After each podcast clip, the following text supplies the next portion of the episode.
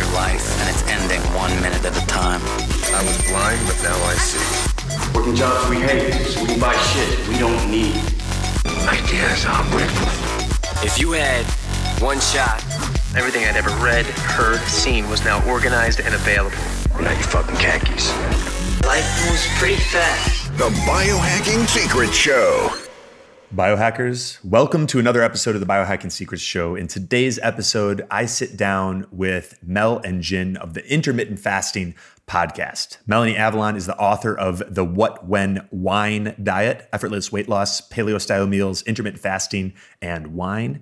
And Gin Stephens is the author of Delay, Don't Deny, Living an Intermittent Fasting Lifestyle. And together, they are the expert duo behind the Intermittent Fasting podcast, through which they educate listeners on how to burn fat, gain energy, and enhance health by changing when you eat, not what you eat.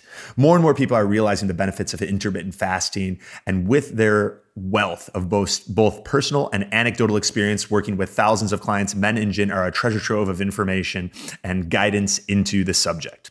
In this episode of the Biohacking Secret Show podcast, Mel and Gin and I discuss the cookie diet. Yep, it's actually a real thing. The two reasons people trying the ketogenic diet often don't lose weight what the scientific literature says about intermittent fasting and how it slows down biological aging, what it means to keep your fast, quote unquote, clean, the best types of wine for health and reducing oxidative stress, special intermittent fasting protocols, practical applications, and much, much more. So, without further ado, please sit back, relax, and enjoy my conversation with Mel and Gin of the Intermittent Fasting Podcast.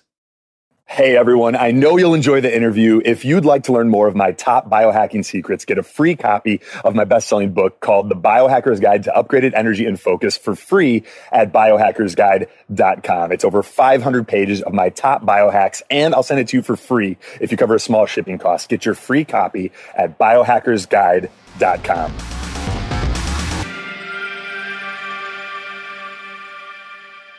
All right. So I'm here with Melanie and Gin of the Intermittent Fasting Podcast. Really excited to hang out with you ladies and uh, hear some of the cool stuff you've been working on in the IF world and what you found to really like take your health to the next level and accelerate fat loss. Um, but before you two became experts in this space, maybe um, we'll start with Melanie. You can give us a little bit of idea, like what was your background? Where where were you at in your life before you kind of took the deep dive into IF and uh, the, the, the paleo ancestral health community? Well, first of all, I'm so excited to be here, Anthony. Thank you for having us. Um, so, as far as my diet history goes, I was always doing the crazy fad diets, trying to lose weight. Like I did everything. Um, calorie counting was the main thing. I would do crazy things like like cookie the cookie diet, and uh, I would try vegetarianism. Not that that's bad, but it didn't work for me. Wait, um, but I was always just trying diet? something. How did I cookie miss? diet? That's um, you missed this. Yeah, it, it's where you basically have shipments of cookies sent to your door, and you replace your meals with them. And, and I did this for like a good few months when I was in college. Like these massive boxes would show up with these cookies, and you eat them. Is, is there is this done with the intention of losing weight? And like, yes, really? yes.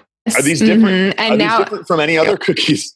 Is there anything special? about apparently apparently i guess they're supposed to just blast away your fat and uh, get rid of your appetite. But i mean now it's funny because i'm very like whole foods oriented now and i'm very not processed food i'm not a processed food lover. And i looked at the ingredients recently of these cookies and it's just it's just terrible. Like Oh. um, not the best. Uh, so needless to say none of that was ever very effective for me. I would just kind of oscillate around the same few pounds um, but then in college, my so my like my personal timeline was I first found low carb, and that was when I discovered that there was something to what you eat versus um, calorie counting or anything like that. Like health was somehow related to macronutrients and what you're putting in your body. And then the second aspect was intermittent fasting, which is our topic today. Um, but I've been doing that for about seven years, and that just really changed my perspective on food, on health, on energy, on everything. And that was the first time that I really started. Uh, that loss seemed to be effortless all of a sudden. And mm-hmm. all of a sudden, I was like, on a team with my body rather than fighting against it and it was i thought it was going to be really difficult uh, the first day. And i said i would do it for a week and i never stopped. And then since then i've also adopted a, a paleo whole foods diet as well um, because i feel like the more in tune you become with your body and with eating uh, the more like it, it extends from the fasting to the to what you're eating as well because you just become in tune with how foods make you feel so that's that's my personal story. oh, that's great. Okay, um, couple couple rapid fire questions. Like yes, ready. When, when you started when you started becoming conscientious of your carb intake um, and seeing some of these benefits, like what was what were some of the things that you were eating that you hadn't been eating before? Um, so when I switched, uh, so for the low carb, before that, it was really just about weight loss and it was really just about calorie counting when i went low carb i cut out the it was more not not really what i started eating but what i cut out which was grains and sugar um, and that was the first time that i just it wasn't even about weight loss as much as I felt different as a person. Like my blood sugar became more regulated, my skin started clearing up, my energy improved. And so that's when I really became, and I was losing weight. So that's when I became a bit obsessed with the science of fat burning and food and all the stuff. oh, nice! I love it. And when you started intermittent fasting, because like after after Gin shares her story, I'll I'll kind of talk about like my first dive into intermittent fasting, which was like kind of like an epic fail. Um, oh no! Oh no! Like, I'm excited to hear. how oh, how did you how did you start with intermittent fasting? Like, was it did you did you do sixteen eight or like and maybe you can explain yes. intermittent fasting for if there's someone listening that doesn't know what it is, maybe you could give uh, an explanation. Sure, sure. So, intermittent fasting, it's basically a pattern of eating where you restrict the hours that you eat each day rather than the amount of food you eat. Um, so, it's a lifestyle choice. It doesn't have anything to do with how many calories you consume or how much, even how much food you consume. It's just the time window that you consume that food in each day. And it, what it does is it makes your body it forces your body in a way to go into a fat burning mode every day and it just has a array of astounding health benefits um, it's absolutely fantastic for you uh, but there are a lot of different ways to do it because people do different eating windows so the way i started was well, I was always when I found low carb, I was started getting in all the online communities and all the message boards and all the posts and all the stuff. And um, I found this one website, this one post, and it was about the warrior diet, but it was talking about um, eating. Oh, dog! it was about it was about uh, eating one meal per day, basically at night, and it had just Sorry. Yep. Mm-hmm, exactly. Yeah. Uh, that's the author of the Warrior Diet. Um, and it just had hundreds and hundreds of comments testifying about how amazing it was. And so I was like, I'm, I'm just going to do this. I'm going to jump in. I'm only going to eat one meal tomorrow. Um, I thought it would be miserable. It really wasn't that bad. And I never stopped. So that's, yeah, that's that. awesome. I love it. Um, Gin, where were you? Yes. Where were you before well, intermittent fasting? And I was like really fat. No, no, I, I, laugh about it, but I was. Um, I'm a good bit older than Melanie, so I have um, more decades of diet history. I'm 47 now. So, Whoa. like, yeah, yeah. I thought you were in your 20s. There you go. I'm 47. No, because intermittent fasting is the fountain of youth, right? Yeah. Love it. Actually, it is. We can get into that. But um, like Melanie, I tried almost every diet over the decades, you know, starting from the 90s. My first diet, actually the 80s, my first diet attempts were, of course, calorie counting because that's what we did.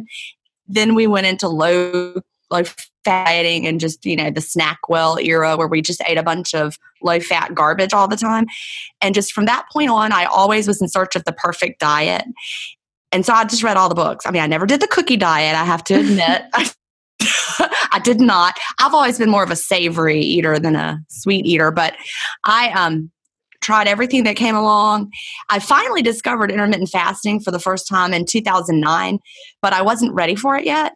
I kept trying to turn it into like a short term diet. And so I had like a dieter mindset instead of like, this is going to be my lifestyle. So I would go back to it like for a week or something. I don't even think I gave my body time to get into the fat burning state. And then I would stop and then I would start. And of course, it didn't work because I didn't give it time to work. Um, until finally in 2014, I went on a, a family vacation and we had like family photos. And I was 44 years old. And when we got back home from that cruise, I looked at the photos and I weighed 210 pounds. So I it like shocked me into okay, I've got to do something. I was really overweight. I was probably on my way to type 2 diabetes, you know, insulin resistance. I had the abdominal fat. It was awful. And so I said it's time to get serious. So basically I, I still wasn't quite sure how I was going to make intermittent fasting work for me. But in 2014, I committed and I went on to lose over 80 pounds. And I've been maintaining that loss now for over two years. So I, it just gets easier and easier over time. Unlike most most diets where people struggle, you know, and they, they regain the weight, that hasn't been an issue. In fact, I continue to lose. And my husband's like, stop, stop losing weight. but my body isn't still quite done. Um, with the it's a with good the problem fat. to have. it is. It's a very good problem to have. I just had to give away a bunch of my shorts to a friend. She came over and gave them to her. shorts that are now too big. oh, that's great. Yeah. So when when you guys started making these changes in your life, like was there was there something that you were seeking, like a change that you were after? Was it was it just like that you were dissatisfied with the excess body fat, or was it like was were, were these was suboptimal health manifesting itself in other ways? Were you tired? Were you depressed? Or was it just body composition? Well, at first, I have to say, I mean, you know, at 210 pounds on a five foot five frame, it was unhappiness with the amount of fat that I had. I felt terrible. Um, it was it was miserable going through life that heavy. So I started off wanting to lose the fat, but the more that I read about fasting, the more I learned about it, the more I saw other people going through it through the online communities, the more I realized it was about health. And so now I would not stop intermittent fasting for any reason because of the fact that it's tied to health and longevity more so than just now I'm at my ideal body weight. Yeah. If that makes sense. Cool, cool. Yeah, and as as for me, um, so it was mostly vanity driven, just the whole wanting to lose those extra few pounds, just being a bit obsessed with that. But it's it's interesting. Once I did adopt an IF protocol, things went away that I didn't realize were bothering me as much. Um, so, for example, like my skin just really improved. Um, things like headaches. I used to get headaches normally, and I thought that was just kind of normal, and I, those those stopped as well. I stopped catching colds as much. Um, so it, I wasn't in like a terrible like feeling physically, um, but then when I did adopt IF, it just really changed so many things for the better. And like Gin said, I would not, for the health benefits, I would not stop IF now. It's not about weight loss at all Right. anymore now, um, at all. um, it's just for the health, really. Mhm. Nice, nice. And like, so before we dive into the nitty gritty, you guys mentioned something really important, and and that was like the difference between having a dieter's mindset and then mm-hmm. kind of like where you're at today. And mm-hmm. Gin, you had said like when you started, you kind of had that dieter's mindset. Can you kind of compare and contrast a, a uh, dieter's mindset versus where you're at now? Exactly. I felt you know when you have a dieter's mindset, you're on the diet or you're off the diet. You start the diet, you stop the diet, and you feel like once you get there, like okay, I'm at goal now, I can go back to my normal life. That's what a dieter and how a dieter thinks. But if you are living a, a healthy lifestyle, you don't stop it because you're choosing to live that lifestyle for the health benefits that it gives you. So once I made that switch, it really turned effortless because I was like, well, I'm never going to stop doing this because it's it's a lifestyle for health. I'm not trying to diet and it doesn't feel like a diet and you no longer feel like you don't feel like you're restricting anything to the point that it, it's difficult if that makes sense. You don't feel like you're giving anything up. You um instead of dreading like oh I can't eat till later. It's not like that at all. I'm like feeling so good during the day and I'm excited that later there'll be a good meal but I'm not like driven to think about food all the time. It's really a very freeing way to live. And people can't understand it who eat in a more typical, you know, all day pattern. They can't imagine that you could be happy this way, if that makes sense. Yeah, yeah, and it's such a it's such an added stressor in our lives to need to like meal prep. Oh, Especially yeah. if Mhm. you're if you're still on a program that's like six meals a day, you know, eat every two hours. It's like you're packing a backpack before you leave the house, and like you can't eat anything when you're on the road, and like when you're when you're doing IF, it's like the complete opposite. You're just like, right. oh, there's nothing good to eat. I guess I'll just fast. Right. Well, like right now is usually when I would be breaking my fast right now, but we have this call happening. And so, or this podcast. And so I said, well, yeah, I'll just do that later. And it's not a big deal. I'm not like, oh my God, I need to be eating while we're talking. yeah. it's not a problem. It's ridiculously freeing. I can't even describe how amazing it is. And and you you go from like going back to the dieter's mindset thing. Um, when I was in the dieting fixation, you always feel like you're atoning for everything. So like you're restricting when you eat, and then when you eat, you feel like you have to make up for it. You have to like work it off, and then you have to restrict again. And it's just honestly, it's just miserable. Um, and now it's just so freeing. I don't even you you learn to look at food with no fear, and but instead with as like nourishing and wonderful and delicious and it's just amazing yeah so. it's it's great i mean my, my first experience with intermittent fasting i, I think it was probably ori's book um, mm-hmm. that i came across and like it's fun we've had him we've had him on this podcast too and he's just like i mean man's a, a wealth of knowledge um, but like I was going through so much other stuff. Like I had digestive issues and like mm-hmm. chronic fatigue and everything else. And I was like, maybe intermittent fasting is the answer. So I'm like, the first time I tried just stopping eating, I was like, I'm going to do one meal today. Now, granted that one meal i had an italian dinner planned with my parent. Like maggiano's. Like, if i could just hold on until dinner yeah. like maybe this will solve all of my all of my challenges that i have going on. And um, i'm just like sitting in a chair trying to muscle my way through the day miserable like in the cartoons how you see them like dream like people start looking like chicken drumsticks and stuff. Oh, that's oh, no. like kind of how i was.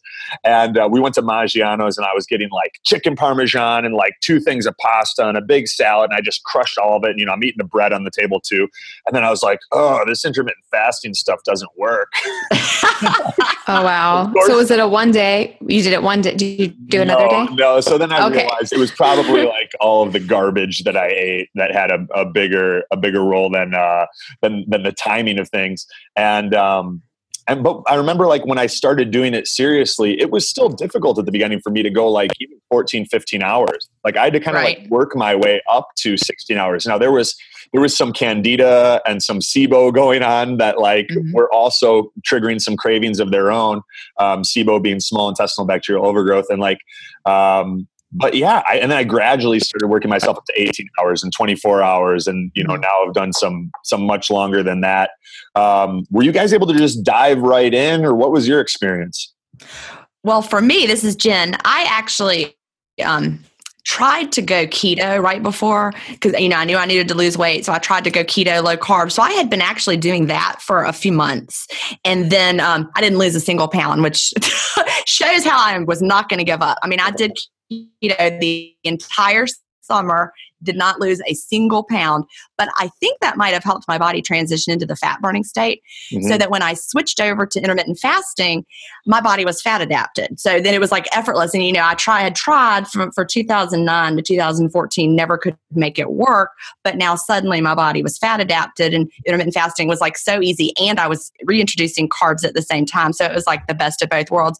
And I immediately started losing weight, even with reintroducing carbs. So then I was like, this is, this is it for me. And then I never looked back from that very moment. So I think that that yeah, really and I like Gin similar story since I was low carb already. I, my body was fat adapted, as it were. Um, so I think it made the transition to IF a lot easier because when your body's used to running on fat stores, it just does better going without food. Um, so I think that definitely helped uh, everything. But actually, like Gin as well, I actually eat higher carb now. Whole food. Yeah, we neither of us are low carb now. Neither of us mm-hmm. eat a low mm-hmm. carb diet. We eat plenty of carbs. So I mean, mine's probably low carb compared to standard American diet, but it's um, definitely not keto. Um, right. Yeah, so, yeah, yes. totally. I'm. Uh, I, I, went through some similar, some similar phases, and like you know, where like every carb was the devil, unless it was like yes, yes, yes. And, oh uh, my goodness, yes. And, and then, but like I also like wasn't savvy enough to like stop doing CrossFit and like these mm-hmm. insane workouts. So I'm sitting there basically like just running my glycogen into the into the gutter, and uh, yeah, man, wonder why, wonder why I'm not bursting with energy. Uh, right. And uh, but what you guys described, or Gin, what you described with the um, with going keto and like not experiencing any results, it's, it's like it's so common, right? and there's yeah. there's a lot of different reasons but i think that mm-hmm. some of the things that are hard unless you're like drill sergeant anal about tracking everything are you know so we all know like fat you're, you're getting nine calories for every gram of fat whereas like you're getting like right. four for carbs and protein so it's super easy to overeat and, oh yeah i think i was overeating yeah. I mean, I know I was for a long time. I was like, I was like, I'm going ketogenic. And I'm like, why am I getting fat? And then I was like, well, maybe you're putting like a cup of olive oil on your salad. There's like a pool of olive oil at the bottom of the salad bowl. Um, that was, that was a clue. And then, and then the other thing too is like, th- this is, this is a transition like that we're, that we're making metabolically. And if we're used to mm-hmm. a ton of carbs, maybe there's some blood sugar issues there. And we know that like when we have blood sugar dysregulation, um, or just elevated blood sugar levels, and then we're consuming a ton of dietary fats, like our body's just more likely to store that as fat. Right. And um, and I think a lot of people experience that, and they're like, paleo doesn't work, keto doesn't work. Like, and some of this is you know give your body a chance, stick with it long enough, but also be mindful of you know if you're like me and there's like a bowl of of you know a cup of olive oil at the bottom of your salad bowl. Like it is easy to overeat when you're doing a fat based mm-hmm. diet. Yeah. I also didn't feel well. I, I, I didn't feel well ever, even though I, I, feel like I was fat adapted, obviously. It was the fat I was eating, more so than the fat on my body. But I didn't feel good. And, and when I added back carbs, especially when I eat high quality carbs, I just feel so much better. So. Mm-hmm. Yeah, and I was going to say to that point, as far as the food goes, like I do think I don't want to completely bash keto because I do think it does work for some people. And I think that's the thing is that. Individualized nutrition is really just about finding yes. as far as the food goes what works for you. It's like that recent um, that recent study they did where they found people's glycemic responses to different foods varies so widely um, that you can't even make any like assumptions about anything really. Like one person will re- react to a banana not a cookie. Another person will to a cookie and not a banana. Um, but the nice thing about intermittent fasting is it's completely bypassing the whole food question in a way. it's not, uh, it's regulating blood sugar not by d- depending on what you're eating, but mm-hmm. rather by what you're not eating. Exactly. So it bypasses that completely. The magic's in the fasted state for us. Mm-hmm. That's where we regulate our hormones and. Yeah, we're we're kind of at this um, we're kind of at this turning point now where I think a lot of people are starting to it's kind of like the third wave, right? For like throughout history until like the early 1900s there was all of these different, you know, there was there was traditional Chinese medicine, there was herbalists and there was chiropractic and there was western medicine and then it just kind of became about western medicine and prescription for for a long time. And with that transition a lot of people gave away their power and mm-hmm. responsibility for their health. And it was like if it wasn't coming from your doctor, um, it wasn't you know it, it, you shouldn't do it.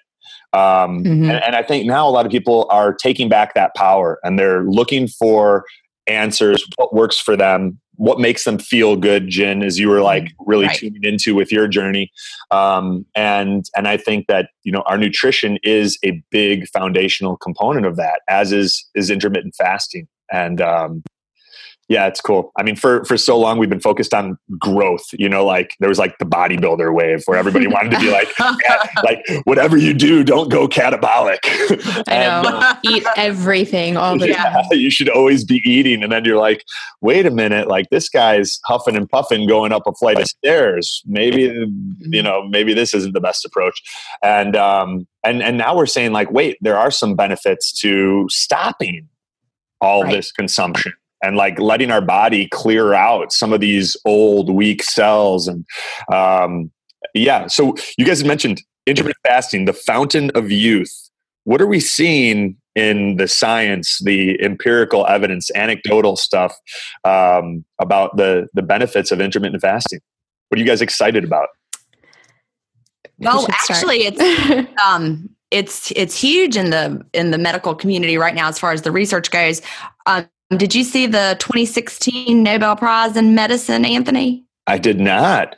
Well, guess what it was about? It was about the process of autophagy. Have you heard of autophagy? Yeah. That is, that is what is triggered when you are fasting. And so once you deplete your glycogen stores and you get into ketosis, which happens with intermittent fasters every day during the fast because we have depleted them over time. So now we can get into ketosis. But once you're in that state of ketosis, your body does something called autophagy, where your body is taking out the cellular trash.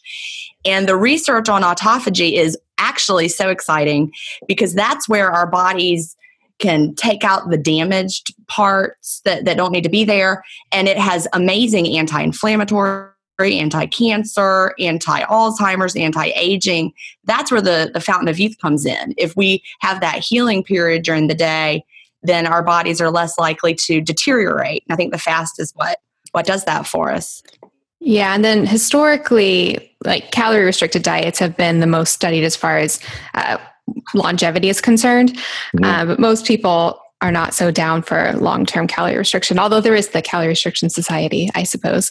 Um, but more recently, they've been doing more and more studies on intermittent fasting, and they found that it seems to work with similar mechanisms as mm-hmm. calorie restriction as far as longevity is concerned. It seems to activate similar genes, and like Gin talked about with the autophagy, uh, but there's just a myriad of mechanisms by which it uh, increases lifespan so it's really it's really exciting honestly because it allows you to it's a sustainable lifestyle compared to calorie restriction but still providing the benefits of longevity yeah yeah i, I like i like to kind of think of it as um, you know we're living in a world where we're exposed to more toxins than ever before in mm-hmm. history right and we know mm-hmm. that that generally speaking digestion and detoxification are two opposing processes so if right. you're like constantly eating food and constantly digesting you're not detoxifying as effectively mm-hmm. as you could be in a world where we're being bombarded by toxins. And yes. you guys, you guys talked about like when you fast, when you give your digestion a little bit of a break, like that apoptosis and autophagy has a chance to occur. You clear out the old junk. Your body kind of like it's like doing a pit stop at the NASCAR. Right. right? You know, you get some new tires and like you're ready to go. and uh, and it, it, plays a huge role in just um, maintaining not just like youthful energy levels, but youthful appearance, uh, body body composition, um, and that's really really cool. What and maybe you guys can go into a little bit of um, some of the impact that we have. Masita's going crazy over here. Um, our multi poop. maybe you guys could go into a little bit of the benefits, uh, or not the benefits necessarily, but the effects of free radicals and you know what what happens with free radicals when we're eating all the time versus fasting. Do you want to start or shall I start? Why don't you start? okay. um, so, free radicals are actually one of the main proponents attributed to aging. And so, it's basically the things we take in, that we can take them in through our environment, through toxins. Um, they're also generated as a byproduct of energy metabolism, so they're occurring naturally anyway. And they also are generated by the body as a, uh, interestingly, as a, its own defense mechanism as well. But in any case, what free radicals do is they they create oxidation in the body and they basically deteriorate cells. And so they're a huge, huge problem for aging. And in today's society, we're just getting slammed with them in all honesty. Um, but thankfully we can our body is set up to mitigate that itself um, and we can lend a hand in that. Intermittent fasting is so anti-inflammatory and it actually by changing the fuel substrate for cells and by not eating all the time you're not generating as much of, the, of those reactive byproducts you know actually in the fat burning state create a more clean burning source of energy. Um, so that's super helpful. And then yeah so it's just amazing. And i could go into a whole tangent because i just did a i'm also a big wine drinker and i just went on i just did all the research on free radicals and polyphenols and all of that but that's a different oh um, well, we're, we're going to go into that after Gin because i think a bunch of i love my wine. just, oh, yeah. perked up when you said wine. Oh yeah melanie melanie is our wine expert. Of course i like to just drink it but yes now, so and, and, what Melanie said that's that's actually right right on target with it when um I don't have a lot to add but just it goes back to the fasted state. That's where the benefits are. That's where our body is healing and restoring and um we have a chance to as I said before, take out the cellular trash and take care of the housekeeping that needs to go on. We're not constantly putting more and more into our bodies we're not in that fed state all the time so that our body has time to handle things and, and deal with it yeah yeah it's it's so interesting like when i when i started going down this journey when and and my paradigm opened up that like there's so much more to health and energy than just food you know and exercise mm-hmm. i started I, I had this fragmented view of everything. I was like, here's how you fix your adrenals, and here's how you fix your thyroid, mm-hmm. and here's how you fix your digestion. And then it's like, and now it's kind of come full circle and like simplified to detoxification and getting your energy production, your mitochondria working better. And like right. so much is like if you do those two things, like if you get autophagy like back working properly and apoptosis going on, and like you allow your body to detox by not eating all the time, you know, which is also more convenient than preparing six meals a day. Things start to take care of themselves. Um, let's talk about polyphenols and maybe you know we'll de- we're definitely going to talk about wine so i want to hear about wine. Yeah. like everybody everybody that like glazed over when we went into the nerd speak heard wine and was like what? Awesome. You can drink wine? What?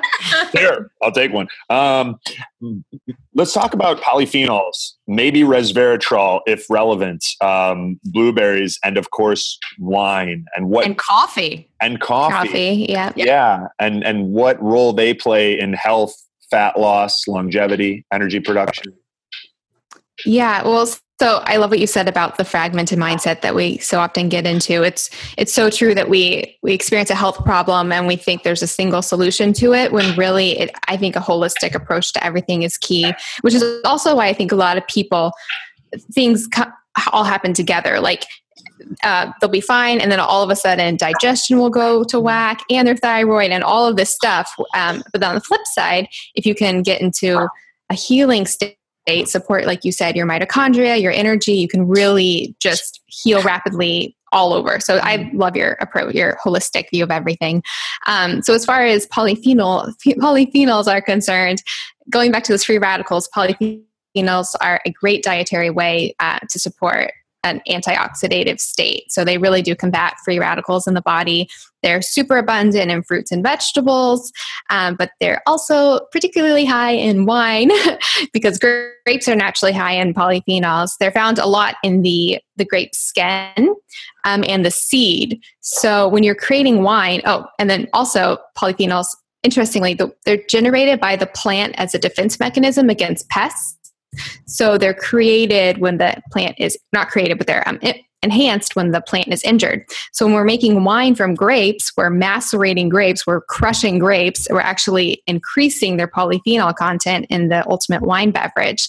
And then when we uh, wines are often aged in oak, and oak can instill its own polyphenols. And so you mentioned like resveratrol.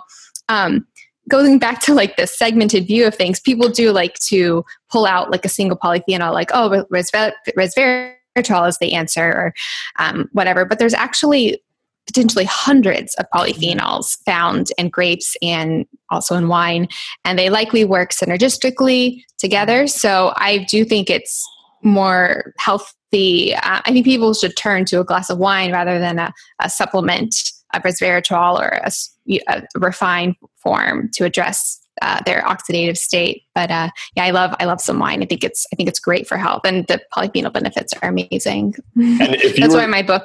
Oh, sorry. Oh, I, I totally cut you off. That's why my book. I was just going to say, so my book is the What When Wine Diet, and so the what is paleo, the when is intermittent fasting, and the wine is well, wine. Wine. Oh, there's going to be a bunch of people running to pick that up immediately, opening it in, in another browser. Um, if you could if you were on a, like a desert island and you could only have one type of wine with you oh my goodness. what would it be? Like you can get as specific as you want to if you want to name brands or anything like that. Oh oh oh oh. oh so, oh gosh i'm interested what melanie's going to say this one. It would have to well it would have to be i think it would be hall cabernet. An organic it would be a really nice organic cabernet uh, and I think I wonder if they're biodynamic. I'd have to go do some research. I would want to find a, a really top of the line biodynamic, biodynamic organic Cabernet that's high in tannins, high in uh, polyphenols. Yes, definitely. And you, so you mentioned Hall. Is that H A L L? Mm-hmm, I do like Hall. Hall. I was just thinking about one of my favorites. Yeah. okay, nice. Um, and it's Gin. Do you have one? Well, I actually love prosecco the most. Oh yes, and Mel- we, we. I love prosecco. I love the bubbles, but Melanie has convinced me that I need to drink more red. So I am making an effort. Now, I love red wine too. I always have loved red wine. Um, I'm more of a, a Zin girl. I love a good Zin. Um, red Zin, not to be confused with what we drank in the 90s, which was white Zinfandel, which not get the same benefits out of that. But um, because they, you know, they they take the skin out when they're processed. But anyway, um, right, Melanie, did I explain that well? Yeah, well, it's it, the rosés they're just slightly in contact Right. with the uh, they take it out skin. sooner in the process. Mhm. So you're getting a lot more benefits from the red, the um, the red wines. So I do drink prosecco, and probably on a desert island, I would rather just have prosecco because you know I'm just now. So if, if in my regular life I try to add the red, but on a desert island, I'm going to drink prosecco because I just need that. How about you, Anthony? Anthony, you Uh, you know, so for a while I had um, a delivery of dry farm wines coming every other month. Oh, that's wonderful. And they're they're pretty good about making sure they include a good amount of either organic or biodynamic, and they Mhm. they put it through a uh, a rigorous testing and laboratory process, at least as far as uh, wine is concerned. Um, and then I was turned on to some other biodynamic wines, um, but now a lot of times, like I you know I stopped doing that because I was either drinking too much um it's like one one you know one bottle turns into three and the next morning you're like oh i was supposed to do so much um but i did notice the hangover is still much less if you're drinking like good quality wine versus you know the the, the two buck chuck um and which was like it's a college wine but um now I look for if I have an option and I'm like out at a restaurant, I'm looking for what is a red, like a Pinot Noir or a Cab that was from Spain or France, ideally. And that's like Mhm. those are like my quick hacks. And, and and I'll even ask if I narrow it down and there's more than one. I'll say like, hey, which one of these is cleaner? Which is like Mm. kind of wine speak for like less likely to make me feel like garbage when I wake up tomorrow. Right. Um, Mm. And you can get a lot of data just looking for like where it's from. You you narrow it down to the cab and the Pinot Noir, and then say which one's cleaner. It's like that's what people kind of understand. Um, yeah, so that's kind of my my two cents on that. That's awesome. And then also, I would like bring it back to intermittent fasting because we get the question a lot about whether or not you can drink with intermittent fasting. Yeah. And um, that's one of the awesome benefits as well is that you can definitely have wine or alcohol in your eating window um, and it's still experience that help. Well, first of all, alcohol itself does have health benefits, as does wine, um, but it does pair very well with intermittent fasting. So, yes, Yeah. that's another benefit. Absolutely. Although I do have to say, this is just my own little warning. Uh, I'll be the mom here. oh, yes. I know what you're going to say. You do not want to start off just straight with the alcohol. If you've been fasting for like 19, 23 hours, you don't want to start off with like a big ol' like, don't start with the wine by itself. I always like to have a little food with it because if you're in the fasted state and you start drinking, you're going to be sorry. I'm breaking. it my hits you. Yeah. yeah, I've learned. I learned that the hard way. I'm not going to tell any stories now, but let's just say I will never drink bourbon again. oh, very cool, very cool. Not And even Yep. kidding. Vodka for me. you guys, you guys mentioned organic, um, and and that it was it was.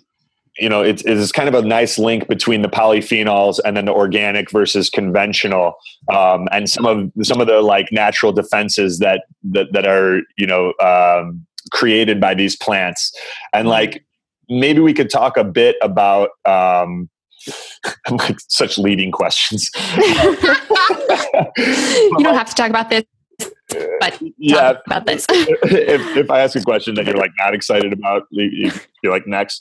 Um, but, but like, what happens when we when we cover grapes in this example with pesticides versus grapes that are organic and have to kind of like fight for their life and defend themselves against insects more and and then how does that translate to health benefits for us when we consume those plants Yeah. So two two major points to bring to that. Um, first of all, like I said, so the a lot of the protective compounds in plants are generated when the plant is having to fight for itself in a way. Um, so when we're spraying these plants with pesticides, we're actually down regulating their need to do that. So the studies have found that organic produce um, often has more uh, beneficial compounds compared to the pesticide, the conventional produce. Right. But then, even worse, the health benefits of pesticides. I really, I mm-hmm. really think we're just now realizing and I think we'll continue to realize how potentially detrimental they are to our health. Yep.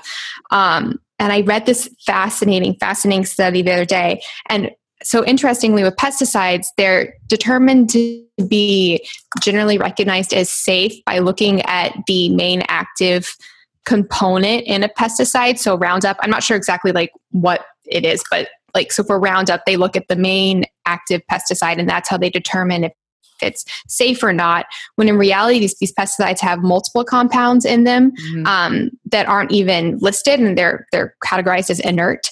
Um, but the studies have found that together, when you actually look at the entire pestif- mm-hmm. pesticide compounds, the health the health effects are insane. The toxicity and everything is just really terrible. It's terrible. Yeah. Um, and I think it's they found that it's studies have linked it to problems with the gut microbiome, um, to different cancers, to reproductive problems, and I just think it's I think it's a much bigger problem than we realize. And so I'm really happy that organic, even if it seems like it's like a fad or something, I, am glad that it's becoming more, more mainstream. Mm-hmm.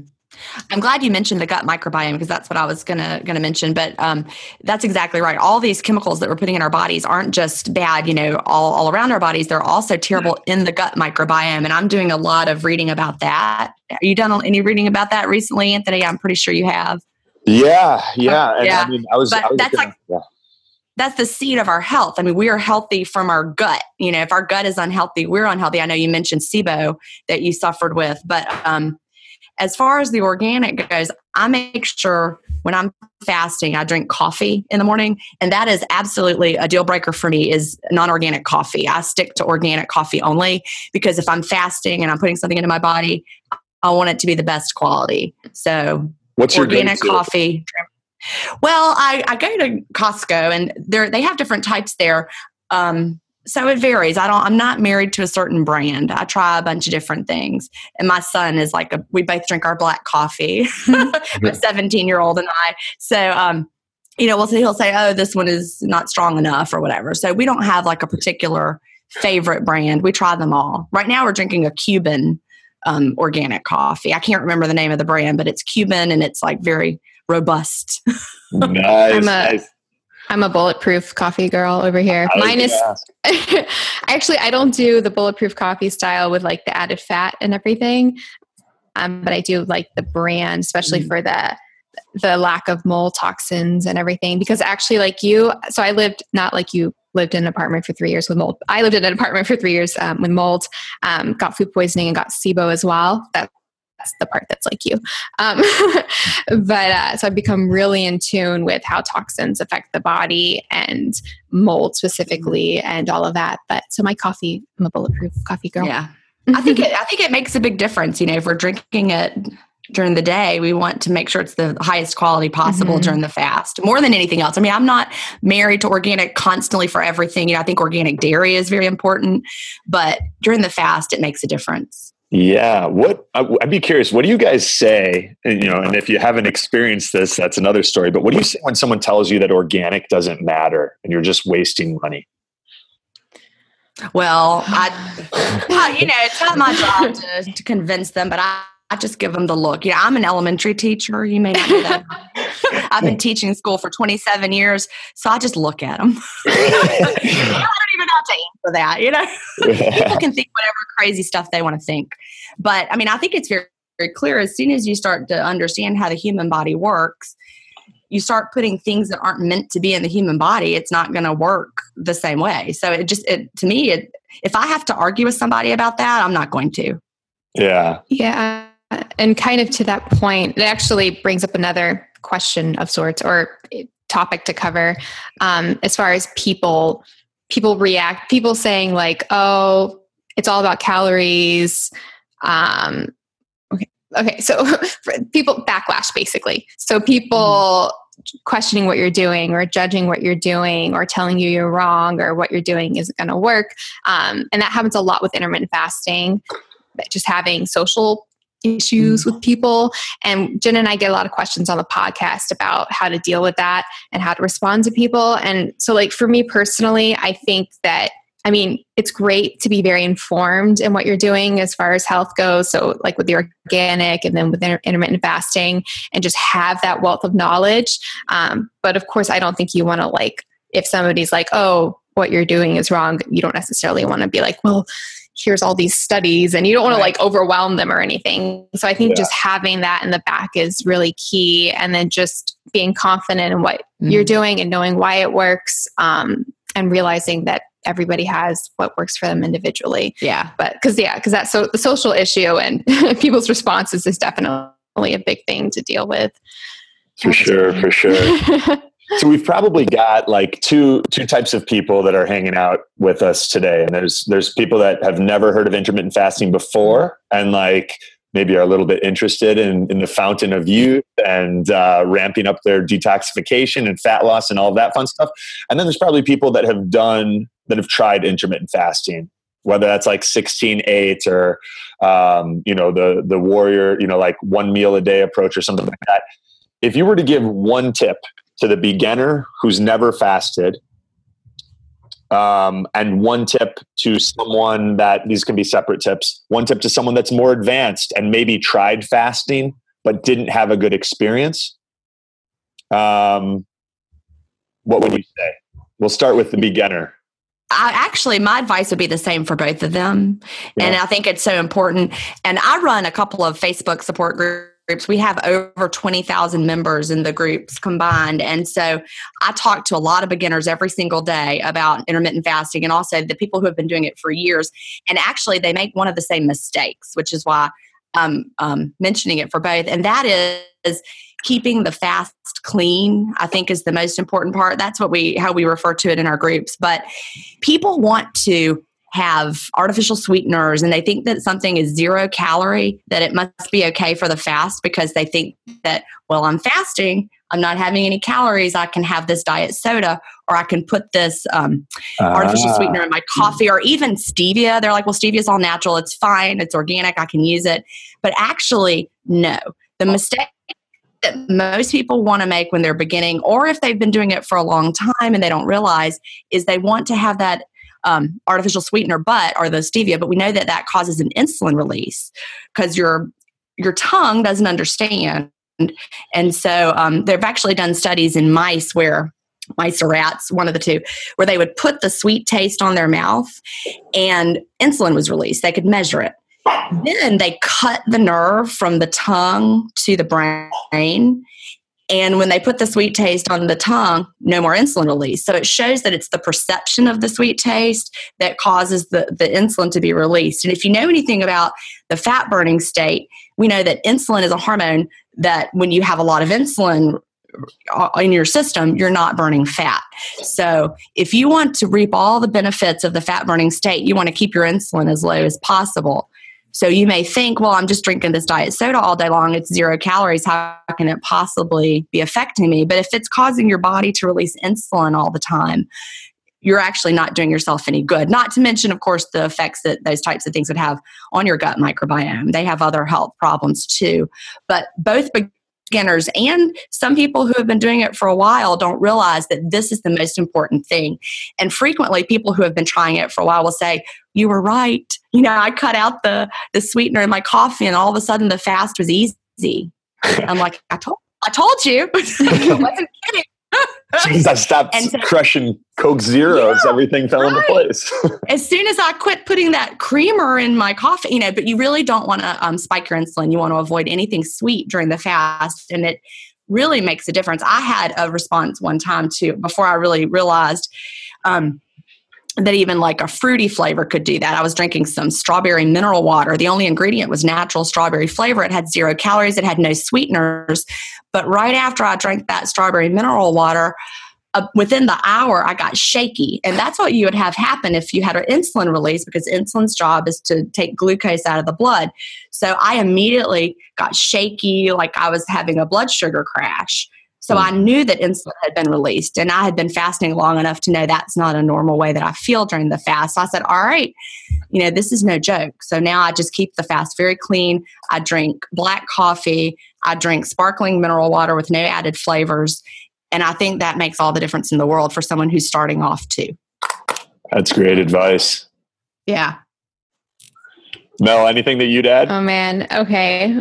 That's a tough act to follow. Mic I, drop. I know. Walk off. I know. uh, well, like Gin, I, like Gin, I as well benefited when I started fasting clean, which I actually didn't use that term until I met Gin. Yeah, we made um, it up. We made it up. Okay. group. I mean, or I don't know. We just started saying it, and then it, it started. It kind of took off. Like my first book, I didn't even use that terminology in the book. So does yeah, does that it, pertain it to well. for like people that are putting, let's say, like caprylic acid in their coffee or butter or something like that? Like, would you guys say is that is that dirty? Is that fasting dirty? Well See, fats are different. Fats aren't going to cause you to have an insulin release the same way. I mean, of course, uh, you know, cream is not a pure fat, as an example. It's got some protein in there, it's got some carb content too, a little bit.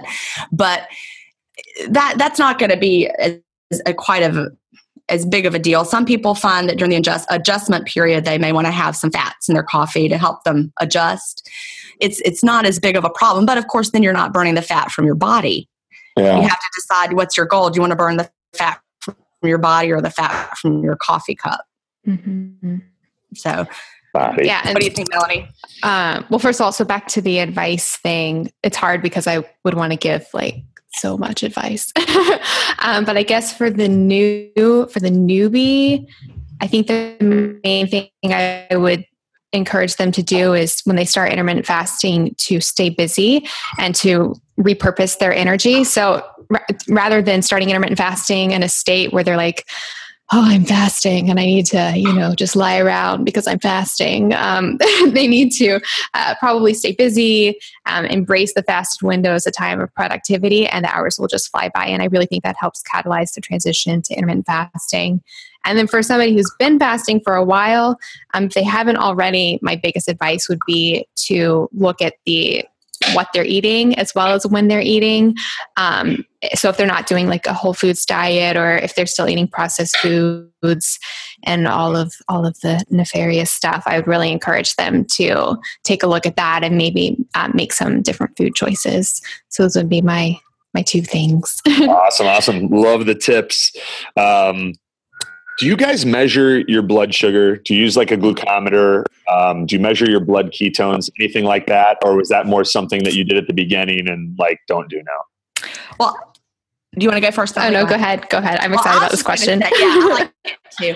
I um, this is a great question because we get this all the time. That that um, no, I, I don't measure my blood glucose, but I have um, measured my ketones. I have one of the breathalyzers that you breathe into, the Ketonix brand, and I got it when I was doing keto, of course, because I wanted to measure that I was you know in ketosis but then when i switched over to intermittent fasting not even thinking about ketosis at that time but I realized, hey, I still have this feeling even though I'm eating carbs now. And so I blew into it and and got a reading. I was in ketosis and one of the biggest misconceptions people have is that you have to either be eating a ketogenic diet or you have to um here's my cat, sorry. you have to either be eating a ketogenic diet or you have to fast for like 48 hours straight before you're going to get into ketosis. But I have verified with my Ketonix breath meter that I am in ketosis every single day during the fast, and it has to do with once you you know have those depleted glycogen stores.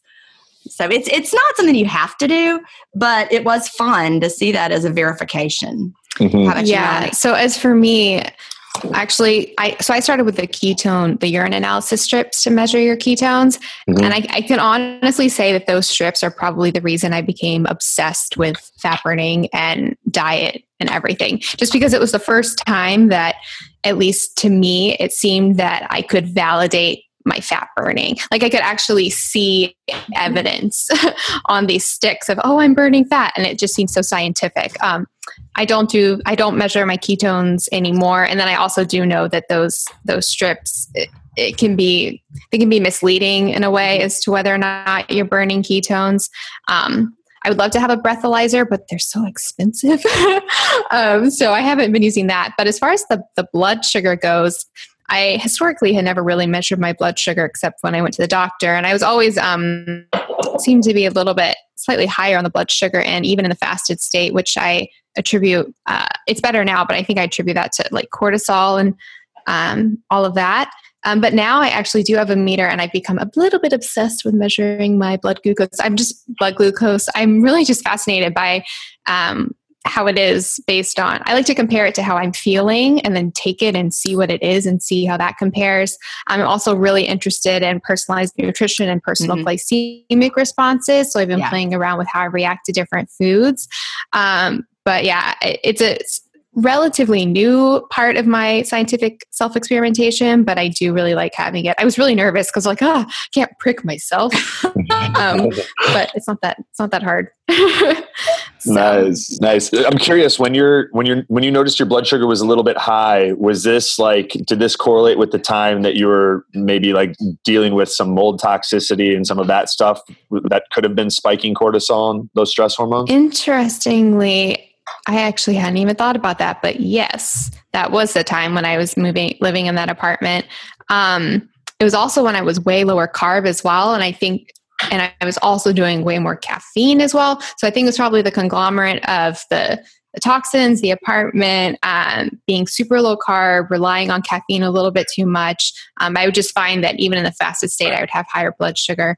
Um, but now it's I, am really excited whenever I take it. It seems to be almost perfect, especially near like the end of my fast. It's it's really it's at really good levels. Um, so yeah. I also don't like to read too. Much I don't ever want to make too many assumptions in general about a certain reading or anything at one certain time because I do think there's just so much going on and we, are so quick to make assumptions and make generalizations when we, we don't really know mm-hmm. the whole picture. Um, so I do, I am wary of that. You, you, you mentioned something that was like, um, it, it, it, reminded me of a question that I ask a lot of clients, which is like, it, looking at the acute stressors in your life, right? So you were talking about like maybe mold toxicity, maybe calorie restriction, maybe carb restriction. I don't know if intermittent fasting was in there. Um, but at any given time, like we all have a number of acute stressors and chronic stressors that are going on. Mm-hmm. Um, do you ever like look at someone and you're telling them, look, you've already got too much stress in your life, adding another stress like intermittent fasting may not be the best idea until you knock out some of the other ones? Or has that not been an issue? Um, also, I okay, I have a lot of thoughts on this one because that is a common thing that people bring up is that intermittent fasting is going to be a stressor, that it's going to be a stressful state, and it sh- that you shouldn't add it on top of other stressors. Um, but I think the key is separating beneficial hormetic stresses for stressors versus chronic stressor. And intermittent fasting is a hormetic stress, similar in a way to exercise. Um, so I and I think the perception is so key. So I think if people interpret intermittent fasting as a negative stress, then I do think it's going to add to their pre-existing chronic stress. Like it could become a chronic stress for them. Um, but i think if people understand that intermittent fasting itself is actually a beneficial hormetic healing stress mm-hmm. and they're insur- ensuring that they're adequately recovering and they're eating a lot of nutrients and food in their eating window i actually i do believe that it can benefit the person even if they are experiencing chronic stress but again we're not doctors obviously and um, you really have to find what works for you and you have to experiment but i do think um, perspective mm-hmm. is key um, and i've been doing a lot of research recently on how intermittent fasting affects the adrenals and women's uh, like reproductive health and everything and in general, I just I'm not finding the studies there. Intermittent fasting without calorie restriction is a negative. It's more um, restricted dietary protocols that involve fasting that result in dietary restriction where you're starting to see mm-hmm. problems. Um, so yeah, there's a lot going on there, and it's complicated. Um, but I do think it can be a healthy thing even in our stressful mm-hmm. environment. And it also takes a lot of stress off of us. You know, we talked yes. before about when you when you, you, just don't understand well i mean you, you both probably do actually but but some people who are not intermittent fasters may not understand how much pressure it takes off of you because when you're trying to diet and you're like like Melanie mentioned earlier today and you're trying to be perfect and every time you eat during the day you're like feel like you have to atone for it. Now you're intermittent fasting and and you don't have that anymore. You're like I'm eating in my window and I'm not eating during the day and it relieves that is it time to eat? What should I eat? Am I going to eat? Is this okay? Is this the right food? You've removed all that from your life. So you, you can relax for the first time, maybe ever, relax about what you're eating and when you're eating it. And I think that's that's a, a big um, plus for the lifestyle. Yeah. Go ahead, Mel. I, I just I was just gonna say I just think we've become so fearful of stress, right? In a way that it has ultimately added stress. I think stress is huge. I think chronic stress is very degenerate, degenerating, and it's a problem.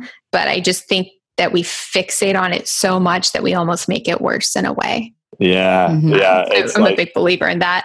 I'm very sure. anti-stress. So I'm like, ah, oh, stop all the stress and stop stressing about the stress. no. yeah, yeah it's yeah. kind of like the um the like you know when someone kind of goes on a health kick and it's like everything is bad for you mm-hmm. and you're like right? well, mm-hmm. like that that fear of the world that like i want to be in a bubble mindset like right. that alone is a stress that may very well exceed all the things you're afraid of absolutely mm-hmm. and you know when you're like thinking should i eat this sweet potato because i'm afraid of and people are afraid of sweet potatoes nowadays you know they think it's you know carbs and but that's a big stress right there if you have to worry you know throughout your entire day. If you're eating uh, you know for a 12 hour period of your day and you're constantly worried about that food that's not good for you either.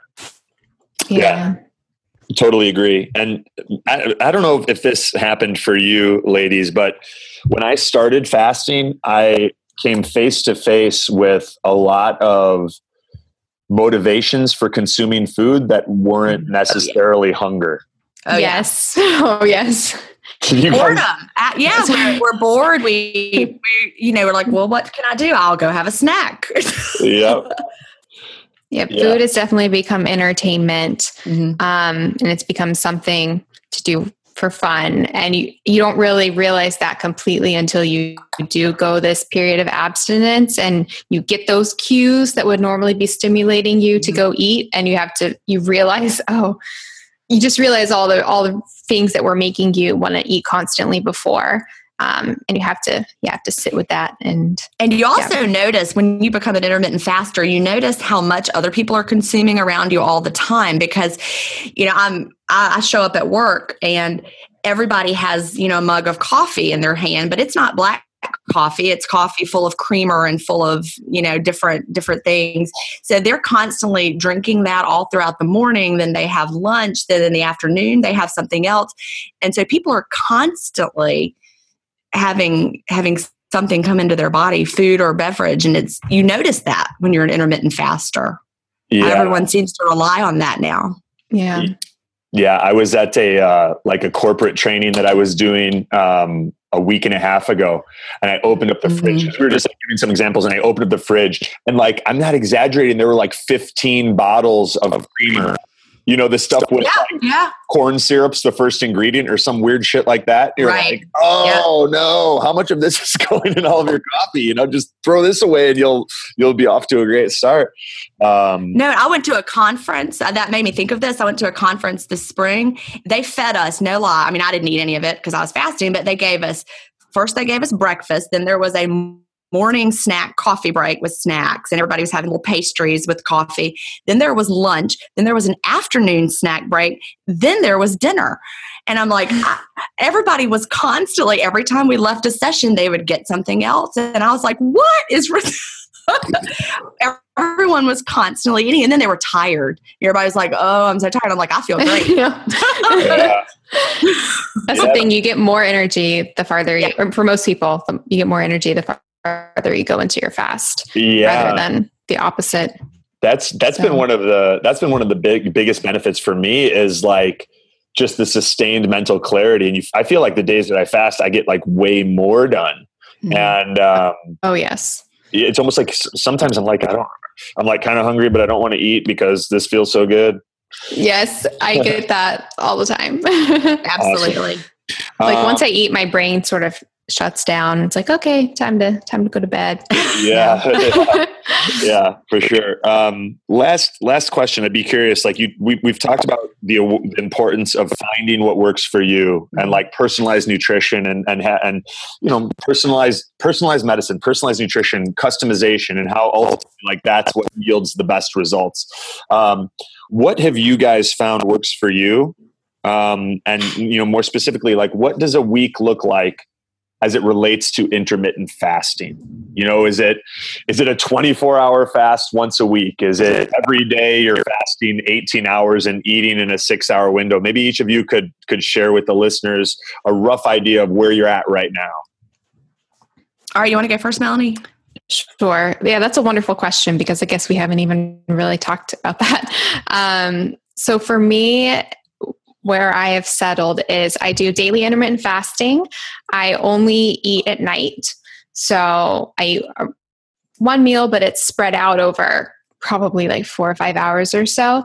Um, typically happens later in the evenings. So it varies, but I might start eating as early as like seven, um, as late as even like 10 sometimes, which is kind of crazy. I'm a night owl.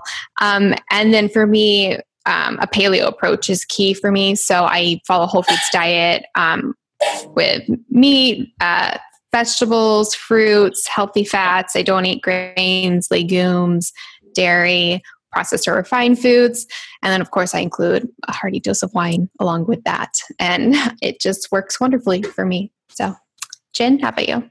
Well, for me, I am not quite as much of a night owl. I'm an early bird. so I wake up bright and early every morning. But I usually open my window if it's if I'm working, I don't eat till I get home from work. So it may be 4 30, 5 o'clock before I, I'll have my first food for the day. So I don't have to take food with me. I basically almost only eat at home now.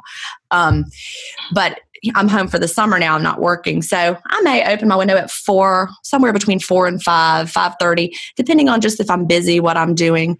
And I'll usually I'll start with a snack. And um, oh, by the way, I didn't mention this, but I do this every day. This is, you know, seven days a week. It's just how I feel best. It's not like I have to follow this regimented plan because I'm cheating if I don't. It's just because I feel better when I wait till this time of the day to open my window. So I'll have a snack and then I'll um, you know do a few more things before i start preparing dinner. I actually cook for my family every night.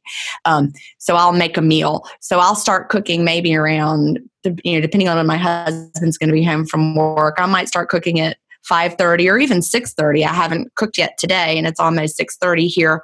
Um, i actually didn't have a snack today either. But it's it's no big deal. I just kind of you know whatever my schedule is i'll open my window before dinner or while i'm cooking dinner and then i'll have a really nice dinner usually with a glass of wine. And then maybe I'll drink a little wine, my husband, and I'll watch some TV or we'll talk or whatever we are doing that evening. And then um, maybe some sort of dessert later on.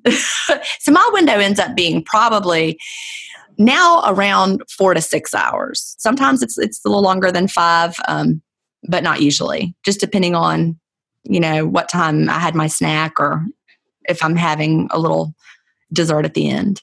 Yeah, I, I love that, and I, I, love the importance of finding what works for you and what mm-hmm. makes you feel good. Right. You know, you're like, look, mm-hmm. this isn't this isn't dogma. This is like what I've found makes me feel good.